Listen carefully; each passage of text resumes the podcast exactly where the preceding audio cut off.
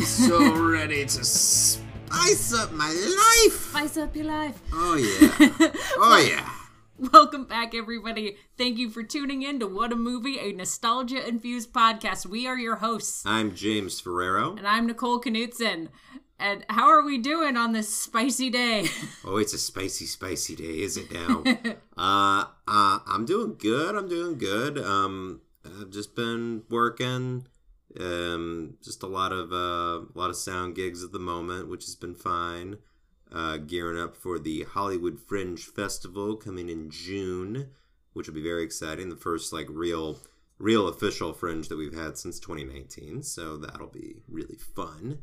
Um, yeah. So that's about what's going on on my end. What about you? Oh, you know, um, what is going on with me? Uh, What is going on? With we're you? going to the Ren Fair on Sunday. Yes, we are. Like a couple of nerds, and Yeah. I'm very excited. With a whole that. bunch of other nerds. It's Yes. gonna be so much Uh, fun. and um, very much looking forward to uh, the first live performance I will get to do in over two years. Uh, yeah. If any of you are in the Los Angeles area uh, and are a fan of Shakespeare or bars or both, um, Which, if you're listening to the show, you should have caught on by now. This is kind of what we do. yes, on June 8th at the three clubs in Hollywood, uh, I will be part of a one night only, uh, unrehearsed performance of Much Ado About Nothing. Uh, it is an uh, an all female cast, uh, which was rescheduled from March 18th of 2020. Uh, we finally get to do this again, and I'm uh, I will be playing Don Pedro, and I've been learning my lines and Hey, the Don. yeah, so that's uh, the Ren Fair and Barroom Shakespeare. Don Pedro and the Padrettes. That's uh, that's what's keeping me going. um, but yeah, for those folks who did not read the episode title and could not guess from our preamble, We're looking at you, Lawnmower Nation. We're looking at you. what movie are we watching today? Oh, we are watching a, a certified classic from the year 1997, based off of the insanely popular band of the time, Spice World. Yeah. um, what What do you have to say for yourself? Well, uh, let's get into it. What, if any, are our nostalgic connections to this movie? Um, well, I I okay, it's a thing where I've never seen this movie. Um, I remember it coming out very distinctly, and like any kid who grew up in the late '90s, you couldn't go anywhere where the Spice Girls weren't. Um, and and and and, I enjoyed it. I think most of my friends enjoyed them. Like it was fun. It was very like poppy and like enjoyable to listen to, and like yeah, we were all into it. I remember when this movie came out. I never saw it for whatever reason. I just never got around to it. I guess. You mean you weren't a rabid Spice Girls fan? Not a rabid fan. I enjoyed it. I, I enjoyed it a lot. You know, this is like the the era of like you know you got your Backstreet Boys and your NSYNCs and your 98 Degrees and whatnot. But I don't know if I don't know if the kids today really understand just how massive the Spice Girls were when we were growing up. I mean, it's weird only because nowadays, if you mention this, most kids probably either don't know or would be like, oh, yeah, my mom likes them. But I don't think they quite understand that this was a global phenomenon. This band was insanely popular worldwide. Hence That's why, why they got this- a movie. Yeah, hence why this mu- uh, movie exists. And you can't say that about all those other boy bands, you know? Like, they never got a movie like that. But Spice Girls did. So that's my only real connection. And this just talking about it is taking me back to a much, much different time in my life. Um, but that's uh that's about the extent of my connection. Now you, oh oh wise sage who brought this to what a movie, I what do you have to say? I did. I was the one who suggested this. And just for the record, when I suggested this, I did not realize how hard it would be to find this movie to watch it in the year of our Lord 2022. Um, this is true. we looked at, you know, oh, maybe they have a copy at the library. In the entire catalog of the entire Los Angeles County Public Library system. Not one copy on DVD or VHS exists of this film, and I am shocked. She's still shocked, which I said, Well, I mean, it's not exactly a very popular movie anymore. Not one copy? I mean, what kids are going to the library wanting to check out a copy of Spice World? Me, I am that kid. You are not the, you, you are not a kid though. So see, they're not catering to your needs. Uh, but anyway, my nostalgic connection to this film, um, yeah, when when this movie came out and at the height of the Spice Girls fame, I was into them. I was, I think, six when this came out. You said ninety seven, right? Was when Yes. this movie re- uh, was released. Yeah, so I was, you know, I was into it, and I remembered what, uh, yeah, watching this movie. We never owned it, but we, I think, we rented it a lot.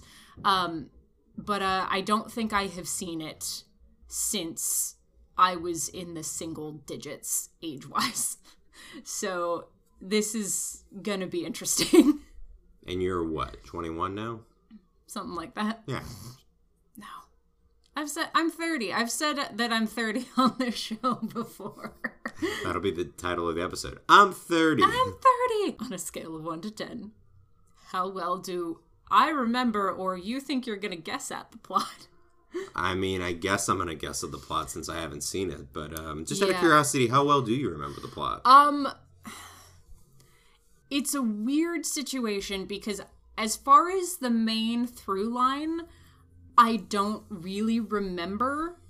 However, there are some like really really key scenes, one of which in particular that I'm thinking of is just truly buck wild that I remember so distinctly. So I think I would say like a 4 Okay. as far as I remember details, like very specific details, but I have a much hazier recollection of how they work into the larger narrative of Spice World.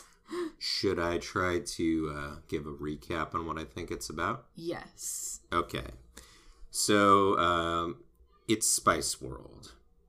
And Paul Atreides. Wait, no, sorry. Different Spice, my bad. Um, so you have the Spice Girls, world renowned international pop sensation. And, you know, everyone knows them and they're super popular and all that, except they just got. Their manager just booked them on this huge, insane show in some crazy stadium as part of like a festival, or maybe it's their own show but it's the biggest thing ever and even though they're already super popular this would be the greatest thing ever that they could do and they need to get to the show but they can't just get there easily because this is a movie and like you can't do anything easily so they go on a series of misadventures and it turns into a planes trains and automobiles type situation of trying to get to the Greek, so to say, in time for the show, which, uh, spoiler, I bet they'll get there in time for the show and have one final big number that will have everyone on their feet dancing and singing along, and that will be um, that. That would have been my guess if I had had to Hey, all right. um, say what this movie is about. so, how much um, spice is in this movie, though? Oh, just so much spice. Spice runners, spice smugglers, uh, spice mines. posh spice, scary spice, ginger spice, which is, that's just an oxymoron, or that's the word, right? Yeah, ginger is a spice. You don't need to say ginger the, spice. That's like the one they couldn't figure out an name for. It's like, you shall be ginger spice. And she was like, bullshit. uh, baby spice, sporty spice, so many spices. it's a regular spice rack, isn't it? when I was searching the LA library catalog with the phrase Spice World, the only thing that came up was like cooking books and like the history of the spice trade.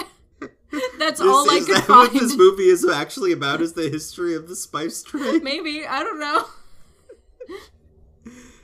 What a disappointment! Oh no. Um this this podcast is really just an indictment of the LA public library system. No, um, as I will- organized by Nicole Knudsen. no, you will never ever hear me saying an ill word about the LA public library system. What I did you start this podcast episode out with? You've been dragging them for the last ten minutes. I'm just surprised that this film, which was part of like a cultural zeitgeist of the Spice Girls.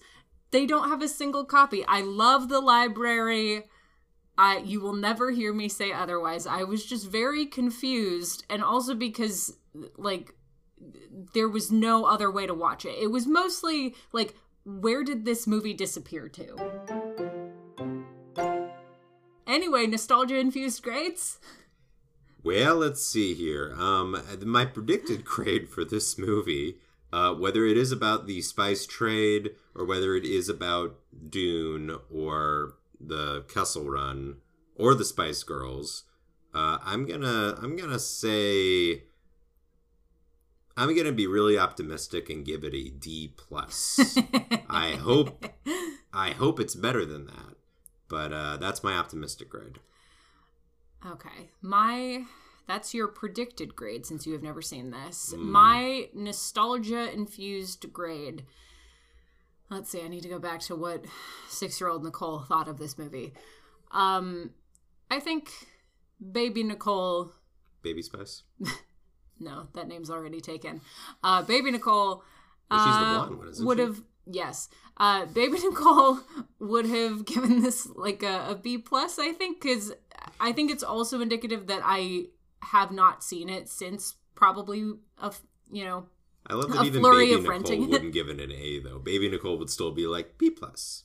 I don't know. You're, I haven't seen very, it since then. You were so a very cl- discerning child. So clearly, I didn't seek it out after you know the my initial you know fascination and love of this girl group faded. And you're um, saying that if the library was doing their jobs right, you would have seen it earlier. No, we rented this from either Hollywood Video or Blockbuster. But in the years since then, if they had been on top of it. No, that's not the library's fault. I think that is that is just me outgrowing this group and this movie. Ooh, you're gonna have a lot of answering to do later when we get a lot of hate mail from the library system.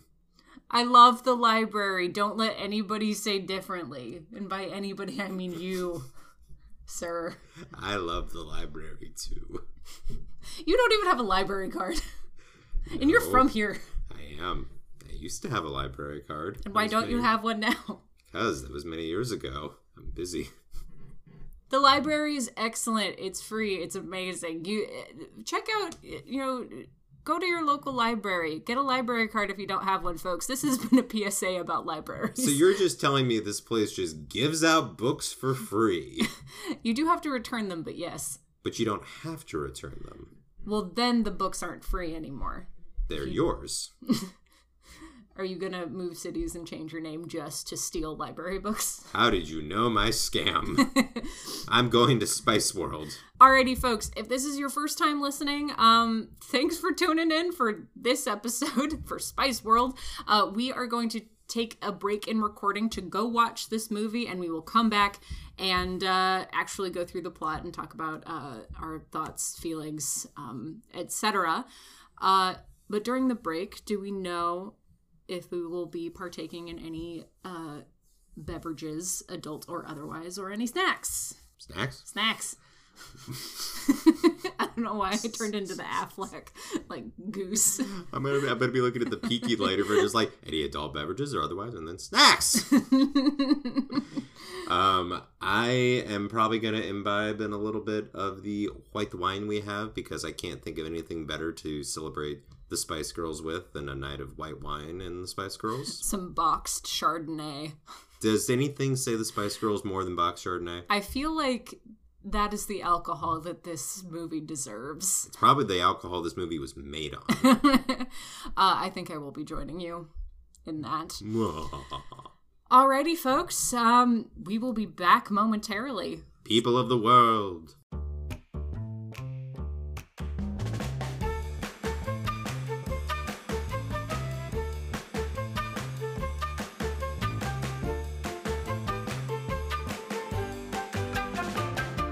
What in the holy hell did we just see? I have never, at least not on this podcast, not not in life, but on this podcast, I have never thought a movie was something and come in and been so amazingly shocked by how different it was. So, is Spice World a good movie? No. Is, Is it a great movie? Yes. Thank you. Thank you. I'm glad we're on the same page about that. Welcome back, everybody. We've just finished the rewatch for me and first time watch for James of Spice World. I, And I, I, I, I judge this admittedly way too harsh at the beginning, and I'll be the first one to admit right now I'm all about accountability. I was wrong. I, I had such a good time. um, okay, how? Where do you even begin? Um, I think okay, and I'm tr- I'm trying to dial this in. I think the best plan of attack is Uh-huh. to go through very briefly what the plot is because it is very simple and very straightforward, and then we can just dig into the what the fuckery. I don't know if this this plot is simple. I, I would not call this plot simple, Well- surprisingly enough. okay, then let's try to get into it. All right. overall like the overarching thing is kind of what you said in your um your you know suggested plot that you thought it was going to be of it is all building to this final big show at the royal albert hall in london Which, I mean, it's based on a band. Like, of course, it's Yeah. always going to end with a big final show. um and a lot of it is just the spice girls being the spice girls and like as far as their through line is concerned like what they're actually doing and what they're up to is just they're you know going to their different gigs and you've got you know their tour manager and and like their team on their And fabulous double decker bus that is bigger on the inside and three other random ass subplots that sometimes integrate and sometimes don't. Yes. Uh, while all of that is happening, uh, there is a documentary film crew that is trying to get something dark and twisted out of the Spice Led Girls. by Alan Cumming? oh my god! And I this is want going to be a trend of this review is uh, the sheer amount of either supporting roles being rocked by fantastic actors or just the cameos. I had to start writing it down because there were so many I could not keep track. Oh man. Um. So yeah, that's one subplot that Alan Cumming and his camera crew just kind of pops up occasionally. It Kind do- of being generally sort of troublemakers, but never really having any real effect on anything. Yeah, then you also have um there is this like head of a tabloid who is sick of of like good press that he started for the Spice Girls and now he wants to like ruin them and like if, try to break them up. Who's been made up to not look so dissimilar to uh, Donald Trump? Or Boris Johnson. or both. They both do kind of look the same. Um the hair was like, oh come on. So meanwhile, there's some like fuckery happening where they're hiring this like master of disguise uh, photographer to you know both get photos of the Spice Girls in potentially compromising situations and like voice record them. And there's also this And his assistant is Jason Flemyng, who's been a mainstay in British movies for a long time. Um, just popping up in this small part was like, what? I would say that that plot line has the most relevance to everything else. It's also the funniest. We'll get into that. There are moments in there I just lost my shit. Um, and then you have what is truly, truly out of left field. Uh, you have uh, this friend of the Spice Girls. Her name is Nicola, and she is very pregnant, as in a week overdue pregnant. And um, She's purely there to give birth to a baby. yes, and to cause drama in the uh, in the last quarter of of this story. I, I totally forgot about that because that's not even taking into account the other like screenwriter and producer that are pitching Yes. the idea to the manager of, Of a what Spice a Girls Spice movie. Girls movie would be. Which when it started, I was like, "Oh, is this gonna be some meta thing?" And then it wasn't until it was. Until it was. I was was. like, "What?" And oh man, I okay, so those are all of the interweaving, and I use interweaving very loosely, plot lines in the movie, the cinematic masterpiece, Spice World. To which of that, just because we've been going over like the individual people in there, the producer in that duo is George Wendt, most known as Norm from Cheers, and the writer is Mark McKinney, who you know maybe lesser known actor amongst a lot of folks, but was one of the main stars of Slings and Arrows for any fans out there. Yes. one of our one of, one of our all time favorites. Mm-hmm. Any, so yes, that um, is those are the subplots. and because it's a comedy with the Spice Girls, everything works out in the end. Like mm-hmm. everything works out great. I think we have covered enough of like overall parts of the plot, and now where do we want to start?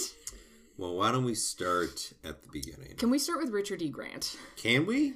Jesus. Oh my God! So Richard E. Grant He would plays get his Oscar nomination later for another movie, but he probably I- should have been nominated think, for this. yeah, he should have won for Spice World. Um, so Richard E. Grant plays Clifford, who is like their their manager slash uh like tour PR person. He he is like the everything as far as logistics for the Spice Girls, Mm-hmm. and with some amazing sideburns and a sick ass soul patch to cut to top it all and off. some fabulous suits. I did have a note that and like his and, and his and, and his eyeliner and eye makeup increases throughout the film Yes. randomly and then goes away. It's I did beautiful. have the thought that perhaps his full green uh, suit that he wears later on in the movie was perhaps maybe an inspiration for his casting in Loki. Possibly so. I was I was sitting there going, he's the Riddler, and then he was in an all purple suit. He was like, oh no, he's the Joker now. Okay, it's fine. he's both at the same time. It he, was- he it- is it- so unhinged in this movie. He could do it, except when he's not. Like there are some moments that are actually really genuine, and then Mm-hmm. he dials it up to twenty. Which only an actor of his caliber can do, where he can bring it down and then push it back up. Honestly, we were just discussing this the other night, totally randomly, had nothing to do with this.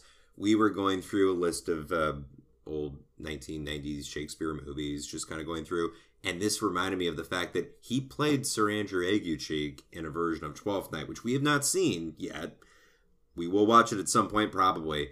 I don't know if it's any good or not, but the fact that he plays Sir Andrew, I could see in this. I was like, oh yeah, mm-hmm. yeah, you, yeah, yeah, you did.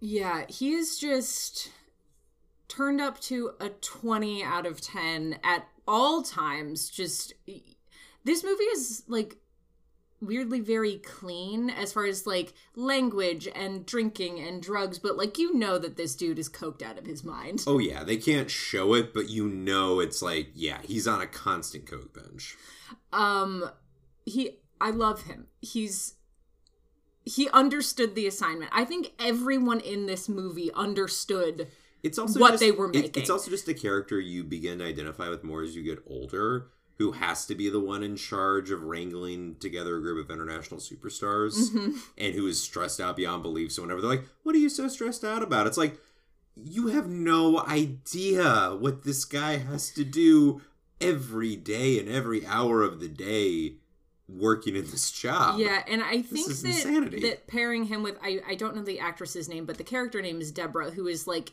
his right hand person. the sort of sounding board. yeah. and like she is she is the necessary grounding force to his absolute tomfoolery. Mm-hmm. Which I like how like they do tease and they kind of make fun of like, oh, maybe they'll get together, and then like you're like looking at it like, well, they haven't really had any encounter yet, and then he tries to at one point near the end. He still can't quite get it because he is so in his other world of other stuff. It's like, well, I want to say this, but I don't know how to. Wait, no, I said that wrong. yeah, you and by mean the end, apologize? and, and what's great is that they never actually resolve it. It's not a thing at mm-hmm. the end. We're like, oh, they're together. Like the only thing you get is that they're all dancing together, and he kind of they kind of have their arms around each other and doing it. But it's not like a big thing of like, oh, they had a big kiss in a moment and they're actually in love, and like mm-hmm. that's not the point. so you know that they definitely hooked up after oh yeah, oh after yeah, that scene in the bar because that's what they say. yeah. Um but they but they have this like moment of like, well, no, they're not together exactly, but they are sort of like, you know, like, hey, like, but you cool, like maybe something will work out, which was kind of a fun. That could have easily been a big moment of them, you know, being like, "Oh, I love you" or something. But it's like they don't need that. That's not important. Um, but yeah, that was such a lovely relationship in the midst of all of the insanity that is the rest of this movie. Also that that double decker bus, I want to live on it. That double decker bus does not exist because, as we said, on the inside, that is a set. It's a That is a I wonder set. if that's like a very subtle Doctor Who reference because this whole movie is just about like Britain. oh, and UK. We, and, and we will get to that with the ad nauseum cameos coming up. But true, actually, that that would be interesting. But uh, but a point on there. Speaking of Britain, um, Richard E. Grant is the manager, but he is not the one calling the shots. Oh my god. He must report to his boss. And who is his boss? known only as Chief, and it is Richard Moore, aka Roger Moore. Roger Moore. Sir Roger I Moore. Sir Roger Moore, excuse me, Sir Roger Moore. Sir Roger Moore, who is just living his best life. He just has a menagerie of pets. We never see the same animal twice. Just getting to dress up as James Bond again, but this time also getting to be James Bond slash Blofeld because he also has a white cat and is kind of a supervillain. It's like he's having a blast. He was like, "Yeah, do whatever you want. Like I'm here for it." And he just coming in and with you like know the that weird. Roger Moore filmed all of his stuff on like a single afternoon. Oh yeah, it's like we have another like weird quote for you to say that doesn't make any sense. It's like okay, fine, I'll do it. It's like he's talking about like I can lead the press out here. No, all right, fine. It's just like these like weird moments that are so funny of their exchanges. Are like he's like maybe I'll give them the morning off. Like I'll ask the chief. Phone call, picks up the phone. Chief, no, they can't have the oh morning, Morning off. off. Like it's just the weird little things in there. I was like, Yeah. Jesus. This, i- yeah, I. It was so British in the comedy, like which is expected, obviously, with a movie like this. But it was so British. It is so British. Yeah, it's definitely that brand of humor. And it's just, I think it comes down to everybody knew and was super on board with the movie that they were making, which mm-hmm. is just ridiculous. It is a ridiculous plot that is really only there to string together a bunch of musical numbers, which, like, I'm here for. and that and that's honestly what I was expecting. I was expecting this to be like, yeah, I know I'm gonna get the musical numbers. It's Spice World. It's Spice Girls. We're gonna get that, and they'll probably try to put in some dumb plot in the middle. This plot goes way harder than it has any right to do. It goes in so many different directions. and it goes so bonkers that it just it, it, it's meant to almost dazzle you and confuse you with laughter. And then there's a song and you're like uh-huh, okay Like- there's a song now okay. And you're not even you're not even thinking. And then it's over and you're like what? So like the the moment that I referenced or the one that I was thinking of in the the first part of this recording was like, "Oh, there is some truly bonkers shit in here." It's when aliens descend upon the Spice Girls and ask for autographs and want to get tickets to their uh, Albert Hall show. And I'm like, this happens in this movie. all, all, all Aliens all that was missing from there was for the aliens to be like have them something like you know i like your earlier stuff better or something like it was just like they were right there of like oh this could get really meta they do that later but it was still really fun I'm just like oh yeah aliens just show up because it shows their international stardom and apparently universal stardom Mhm. that they're like oh my god it's them. literally universal um oh god what what else do we tackle? Um one of them tries to cop a feel and it's like shake hands hands. Um oh this was it was just a really dumb joke that i loved so much. It's which one? I know. It's in the it's the tabloid editor and his like right hand person of the like and maybe find a cure for deja vu right and maybe Okay, find a cure for deja, deja vu, vu, right. right. and then they just move on That and one it starts scene- raining inside yeah, it is later or earlier in it a gets different it gets dramatic and there's thunder and then like a rainstorm just comes over the assistant and he's not even bad at it It's like yes, sir, of course. Wait, and I was like, was that supposed to What? be was the rain supposed to be spit? Because that was in the same instant of I like don't the, think so, the no. editor just like I mean, just he was- full on like I mean, he was spitting a lot, but Yeah. then it was like it was meant to be. I think when he was supposed to be getting very evil and like conniving and whatnot, and it was like you know like like thunder and like Like, I'm gonna break up that, the Spice Girls which would, and- which would be enough like to be dramatic, but then they double down like not only thunder, now it is raining in the office on just the assistant, not on anywhere else, just the assistant getting soaked. Going yes sir, yes sir, and it's just like at that point I went okay, I see what this movie's gonna be. It's gonna be just random and British as fuck, and I'm Uh-huh. here for it. Let's see what you got. what else? Shall we Um, dig into the many many cameos? Yes, yes, let's do that. I, I, I was writing this down. Um, The first one that I can think of is uh, Sir Elton John, who Sir, just is Sir there Elton for John a scene. pops up in like the very beginning, very briefly, just like all right, which should have given it away, but yet we had no idea we were going to get into. Um, just in terms of first of all the uh the musical world cameos, and then we'll Mhm. get into the other ones. Yes. So we have Sir Elton John. We have the driver of their bus, who is Meatloaf, just doing his thing, being being his sweet his sweet sweet self. Rest in peace, Meatloaf. We love you, man. Um, and even gets in his line of like, I would do a lot for those girls, but I won't do that. To which I was like, referring to I, I am glad that they addressed this because they the part that leads to the alien encounter is that all of the girls have to pee again they're on the road and uh, all of the toilets aren't working because i had the thought they don't initially say that all of the toilets are, are busted like how does this bus how does this tardis bus not have a bathroom but they're just like yeah they're all broken okay cool they have to run out and pee in the woods To which the, I mean, I, I mean, there were other musical cameos in here that probably didn't get. Bob Geldof popped up at, at one point. Elvis Costello pops up at one point as a bartender. He has like two lines that is done. It was like okay, but now to get onto the non-musical cameos, you have when, so you have this photographer going around trying to get dirt on them throughout. Um, and at one point, it's like, you know, is the Pope Catholic? Which leads to a whole thing of like, Oh my is God. the Pope Catholic scandal? And a bishop who's defending the Pope. And the bishop is, I, I was trying to figure out who it was. It was Richard Briers, who was like kind of a mainstay of a lot of like, uh, a lot of Shakespeare, a lot of Branagh Shakespeare, actually. I believe he played Polonius in his Hamlet and also played Leonato in Much Ado About Nothing. That's why he looked familiar. Yeah. I was That's like, why. oh. Uh, but you had him. You have Hugh Laurie pops up for a brief moment in a weird, It's like, about how sequence. it's why Baby Spice gets away with hmm anything and everything because she has such a sweet smile. Which is only, whi- whi- whi- which is incredible of itself, if not accompanied later by an unrelated cameo by Stephen Fry I as a judge. I want to watch a full movie of Stephen Fry as the musical crimes judge. I want that Next, so bad. Hootie and the Blowfish was like. I mean, he does. He does. I mean, for, for any of you who, have, who haven't watched a bit of Fry and Laurie, definitely go watch that. It's amazing what they do together. And it did remind me of the only thing I can think of Stephen Fry as a judge in was a bizarre uh, Wind in the Willows done in the 90s with a bunch of the Monty Python crew.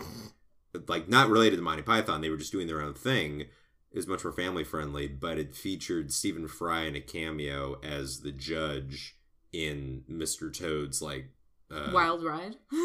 well, well, in, in, in, his, in, in his criminal hearing of Uh-huh. all the things he's done wrong. About his wild to ride. which Mr. Toad's lawyer, played by John Cleese, is like ripping him apart. To which Stephen Fry responds, "I thought you were the attorney for the defense."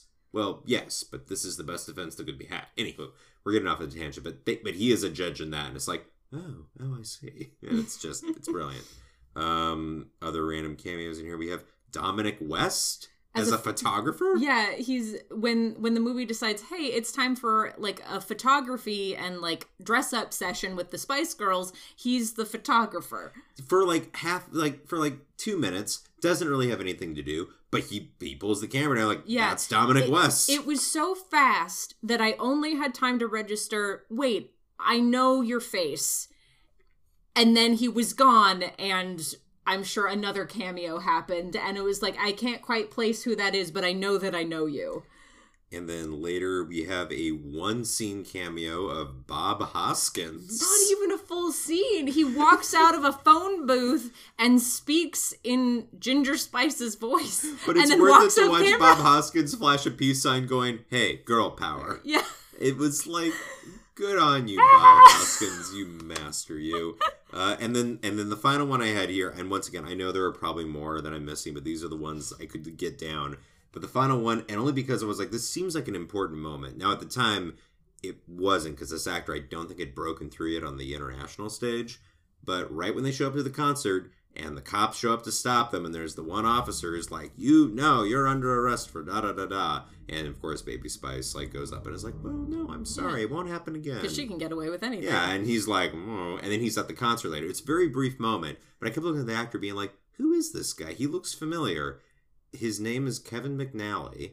This is the kevin mcnally that would later be featured throughout the pirates of the caribbean franchise as gibbs Yes. Mr.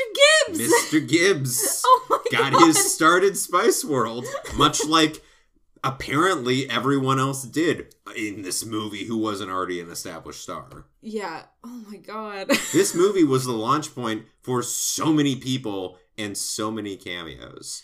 I just I my mind was boggled. And as I said, I had to take notes for this. For the record, Nicole takes notes for this podcast because she's very diligent and does her job right. I am more off the cuff. I make it a I make it a point not to take notes and just go by what I remember.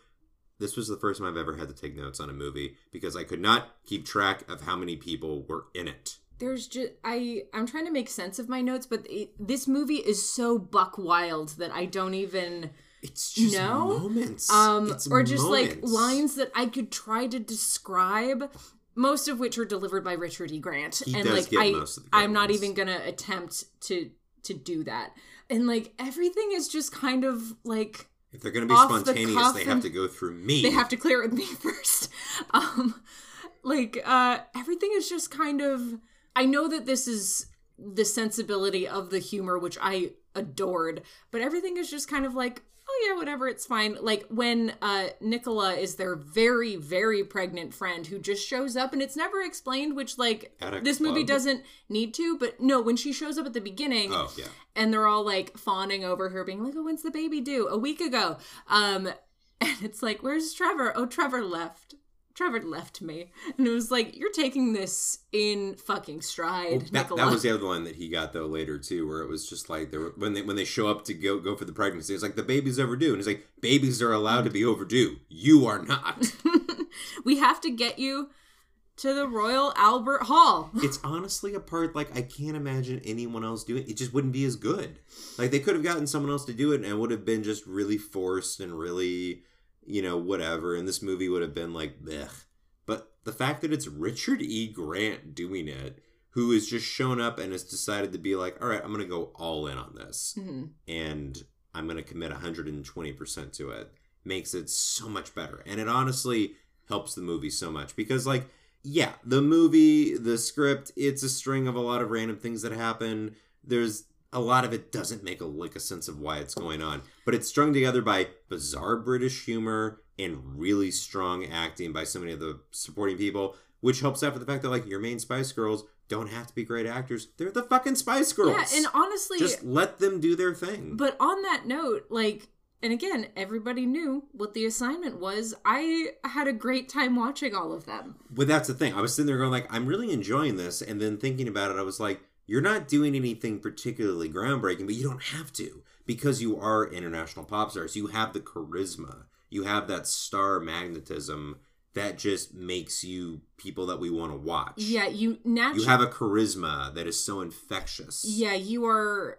all you know seasoned performers, maybe not actors, but there is, and you you know have all been performing together, so there is that built-in, um, you know, camaraderie. I don't know what their relationship was like, you know, in their actual personal lives, but like you there's a familiarity that comes with working with people like that closely for as long as they did. And it's like yeah they're they're all you know fulfilling their self-imposed stereotypes very well and it's all really watchable. And yeah i w- I was surprised pleasantly so And they're taking the lead on everything that they do. And it's like if they show up for somebody to do something, it's because they want to show up and do it, which is like, all right. yeah they want to kidnap a couple of kids and uh steal a boat And almost drown them.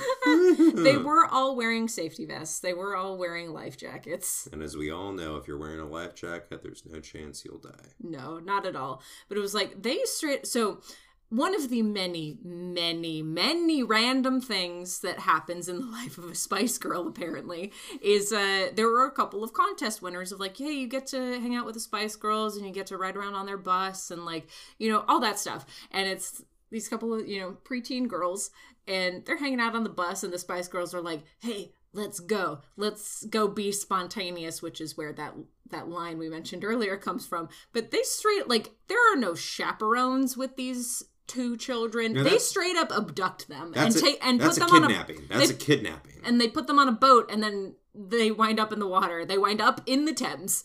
which also is just gross. Yeah, and I was like, don't don't. Go on the Thames. Nobody wants to go on the Thames. Yeah, it's like It's like jumping Victoria. in the Liffey. You don't do that. Yeah, Victoria, I understand why. I mean, your dress needs is dry cleaning only, you know, whatever. But like, I don't want to be swimming in that river. When she was describing her like the ideal man and was like six foot and this, and I was just like, ah, David Beckham's coming. Don't worry. oh man, Or like, what are you gonna wear? The little Gucci dress, the little Gucci dress, or the little Gucci dress? they have a really fun camaraderie amongst them that like is coupled with like pretty clever writing and like fun like takeaways. And once again it's that britishness of it where it's like they're not afraid to like tease each other and josh each other and fuck with one another yet it always feels very loving and like they always feel very close but it's that closeness of it's like we're so close i can fuck with you. Yeah, and you're not going to take it personally. And I think that's true of the movie as a whole of like it's it's very lightly and lovingly poking fun at them. yeah. Um that's the thing and it yeah. never feels mean-spirited of like No. ah, you're this is, you know, dumb or whatever, like you're a bunch of grown women in a girl group. Um but it's taking so many liberties and being so weird. This movie was way weirder than I was expecting it to be, which I give it all the credit in the world for because I can't think of another. If you tried to do another movie nowadays with whatever popular band or group is out there, and you wanted to appeal to the mass populace, like it would probably be pretty standard for the most part. Like you would follow your three act structure and like you get your musical numbers and you'd make your money and that was it. You'd have to worry too much about it. The fact that this movie went as far as it did and got as weird as it did and had such a weirdly great supporting cast around it just so many is something people. that I just don't think you're ever going to see again. Like you might have seen it a little bit before this. The only thing I think I compare it to was like there were some like Blues Brothers kind of comparisons in there, but it was like still its own thing entirely. And I'm like, wow, this movie does exist in its own little bubble, which I never thought I would say. Yeah, it's it truly like swings for the fences and I think succeeds more often than it doesn't.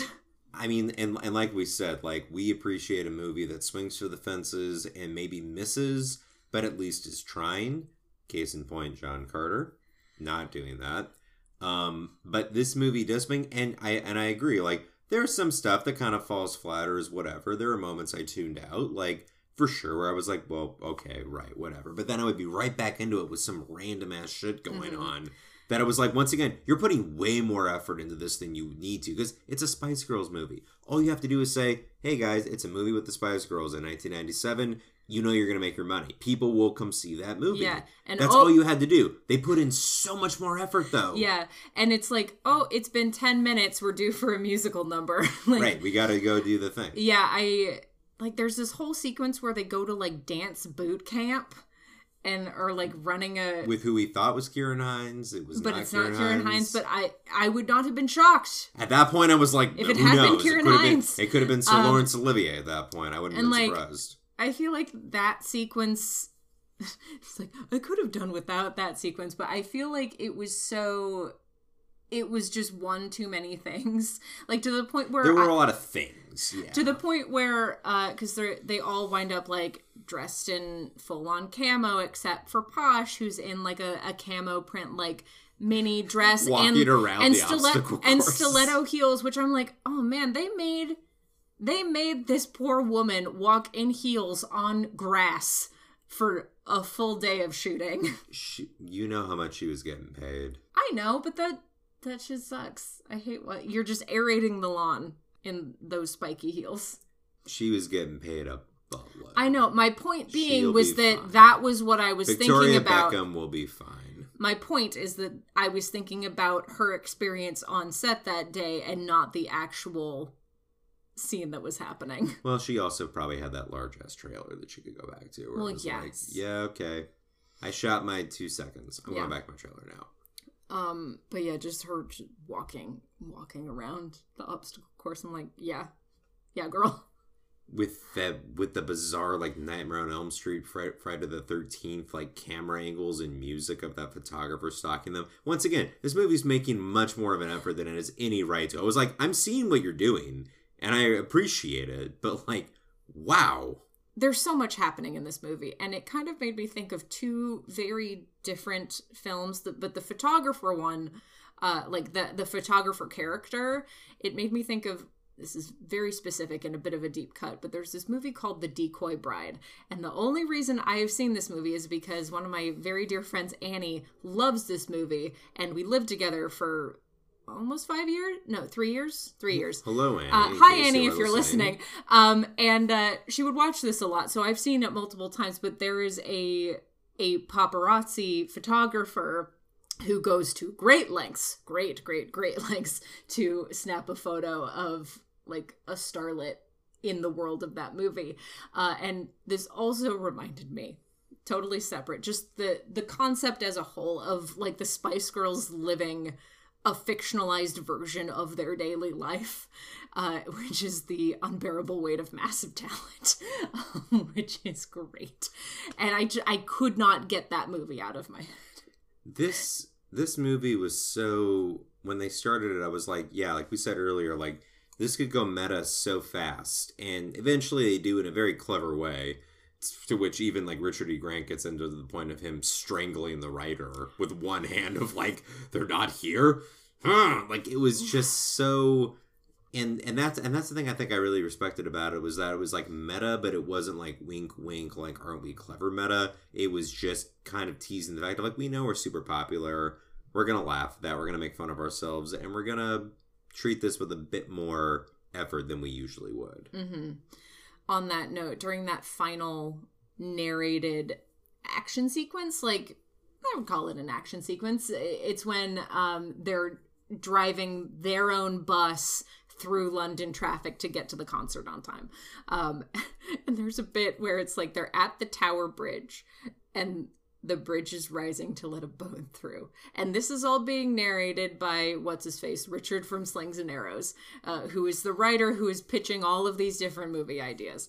And the producer is like, Oh, you mean they're gonna gun the bus over an open drawbridge? That sounds expensive. And then the next shot is a stop motion bridge with a bus figurine going over the gap, and it is oh chef's kiss. It's a it's very perfection. it's a very Wes Anderson moment of just like oh okay that's how we got that. Oh, and then later yeah then like he puts the bomb on the bus. He's and then the produ- and then George Wendt's like wait there's a bomb and he's like those are the rules and he keeps he keeps refer- referencing like well the rules say we have to do that and finally he he goes after her. I'm like I'm sick of the rules. It was just all this weird awesome meta humor that like I know it's not for everyone. Some people might be irritated by that. I love that shit and then so much. In the credits, they pay off the bomb joke. And well, they pay off all of it because then they're actually shooting that movie. Yeah. And you've got you've got people. You got Richard E. Grant walking around as Richard E. Grant on the phone. He's like, "They want me to play the manager, but I'm just yelling the whole time." Oh, all right. Just yelling into a cell phone. And it's just like all of a sudden they upend everything, and then they pay off the bomb joke, and it's like just. It's like, what happened to the bomb on the bus? you hear off screen. I have I have no other notes. I have no other notes. Is there anything else bonkers or otherwise? I'm sure there's stuff that up? we've forgotten. I mean, you want to talk about Roger Moore with his pet cat and then Roger Moore with his pet pig? Well, there was the cat and then there was a rabbit and then there, there was, was, the, the rabbit pig. and then there was the pig. We're probably forgetting about stuff, but that that's all that's coming to me right now. Oh, the this isn't really relevant to the movie itself, but there was one line that made us both go, "Oh, that's right. This was released months Ooh, before Princess yeah. Diana died."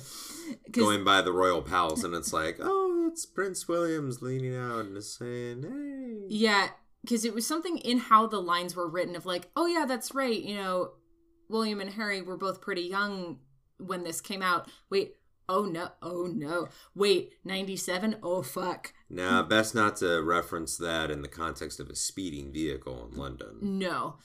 Um, or Paris, or wherever. Obey safety laws and fuck the paparazzi is really the moral of the story.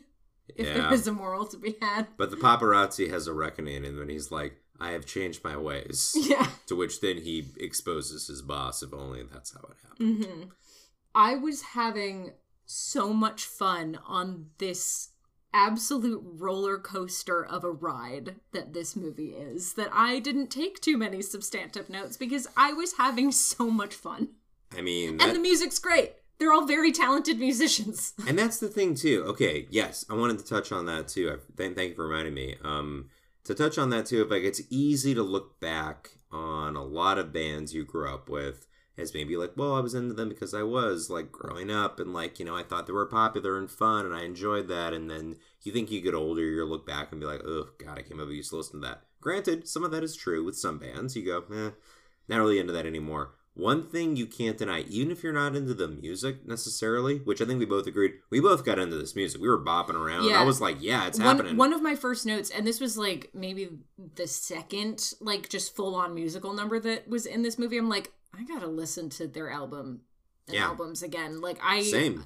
Same. because I feel like I would appreciate it so much more now than I did when I was, you know, six years old. But also, but even with that, where it's the thing where it's like, we both enjoyed it, even if you don't necessarily enjoy this type of music, you cannot deny these are all really skilled singers. yeah, they are all they know their shit. exceptional- This is not. This is this is an era, kids. For any of you listening, if we have any Gen Z listeners out there, Alpha, whatever the thing is now, this is an era before auto tune, before any of that other stuff, where we were getting towards there. And granted, there's probably tricks in there. I'm sure that they're using. I'm not saying that it's all pure and uncut, but like you still, this is at a time where you did need to have actual skill to get by with a with a group this big.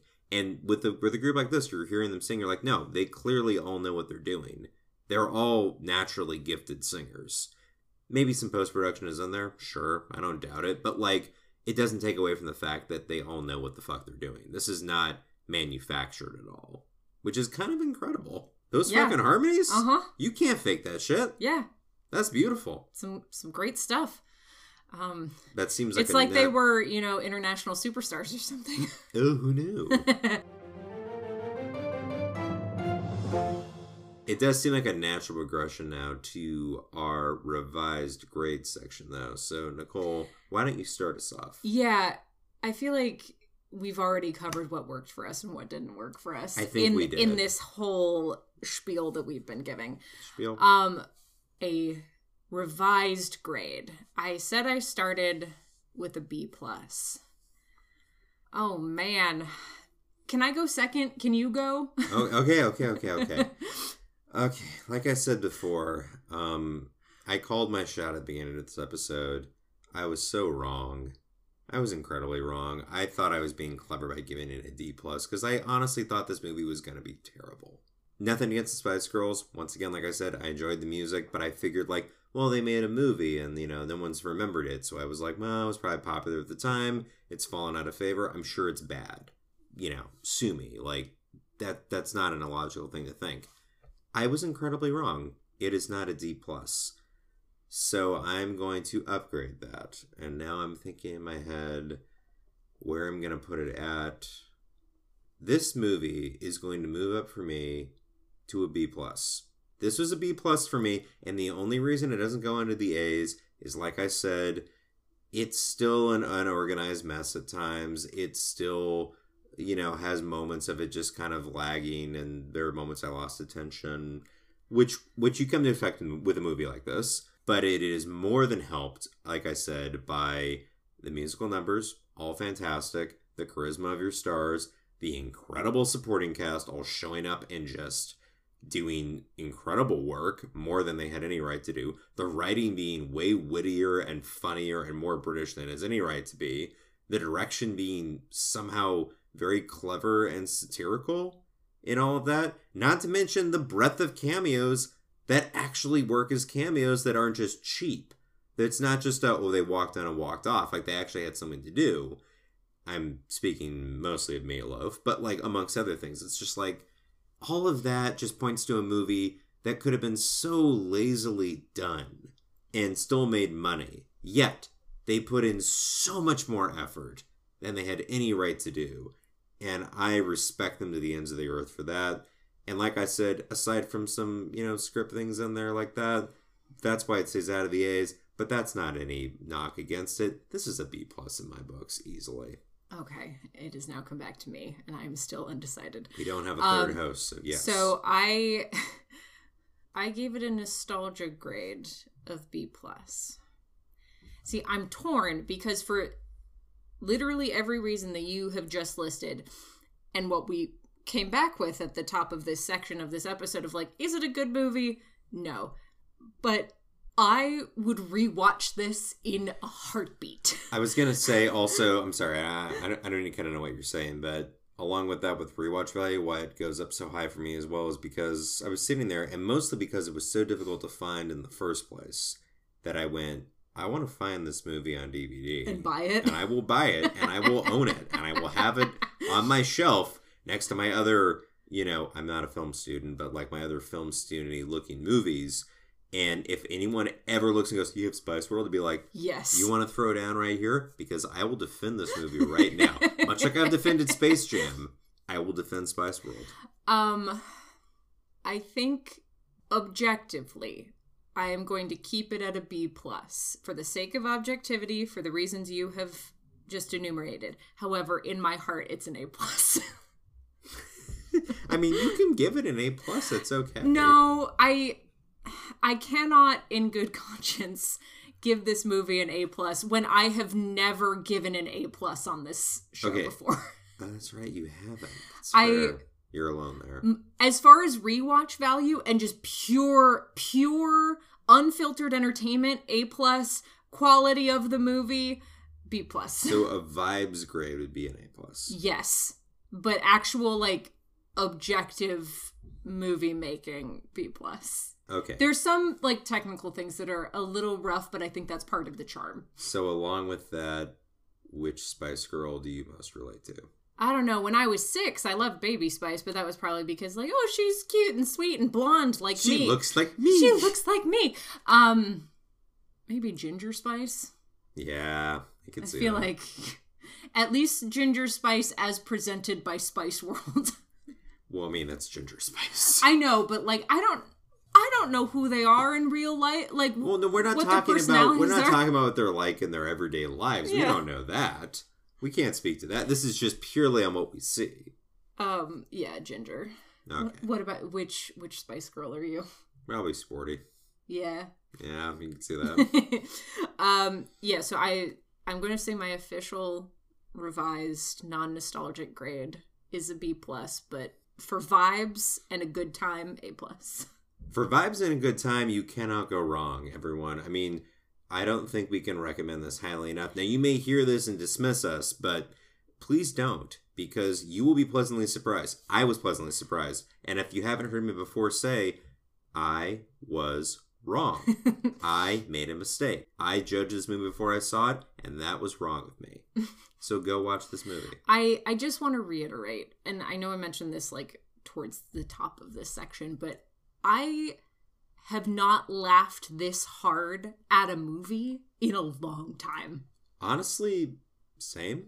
I have not laughed this hard. I have not had this much fun in a long time. No, this was like this got this got constant chuckles throughout and like belly laughs as well combined. And I did have like a lot of this was still new for me and also being, you know, an adult now and knowing who most of these actors are, like who had these brief cameos, being like, wait a minute, this person is in this, which I had no concept of when when I was a child, like just heighten the experience even more. Um, it's a great time. it really is. Alrighty, there you have it. We were both at an objective B plus, but vibes and enjoyment level A plus. Recommend A plus. Recommend A plus. We will be finding this on DVD. Mm-hmm. Um, if you have liked this episode, if you have liked the show as a whole, uh, if you want to be our whole, lover, you have to get with our friends and our uh, ratings and reviews uh, on whatever podcast app that you uh, choose to listen to this because show. Because friendship never ends. um, five stars would be awesome. And uh, if it's anything less uh, than five stars, maybe keep it to yourself. Um, if you want to follow What a Movie on Twitter and Instagram, we are at What a Movie Pod on both of those platforms. Um, if you want to follow me on Twitter and or Instagram, I am at Nicole Knudsen 16 and I am on Twitter and Instagram at the real J Ferrero. That's real with two E's, and Ferrero is in Ferrero Rocher. Uh, we hope you've enjoyed this episode. We'll be back later this month uh, We do have a flick flops coming up at some point. Uh, we don't know exactly which one. Yeah, we're a little off schedule from what we had been doing, but we're we're busy and we do this for fun. So But but for our next actual official episode, whenever this comes out, uh, we can guarantee we are going to go. We are going to stay in the nineties, but we are going to switch over to the animated scene as we look at uh, one of the lesser known amongst certain groups 90s animated movies it's not disney we'll tell you that much um, but it does have a special place amongst many people of our generation and we're going to be jumping into that movie which is going to be real fun I'm very curious because I don't actually know what the next one is. I could look at the list. It'll be a surprise for you. You just wait. I do have access to the list of films. We do have a friend who is a big fan of this movie. That's all I'll say. Wait, maybe. What? She, yeah, yeah, yeah, she, she's Maybe? got it. Wait, maybe she has it. No. Maybe. We'll figure it out. Um, but until then, you'll have to find out what it is because we can't tell you right now. that's that. That's that's the point of a teaser. Oh wait, I remember now. It's a teaser. You can't say what it is. I remember now. Keep it a secret. Keep it safe. Yes. But until that time, I am James Ferrero. and I'm Nicole Knudsen. And What, a, movie. And uh, spice up your life. People of the world, Buzz wherever of the ever world. go.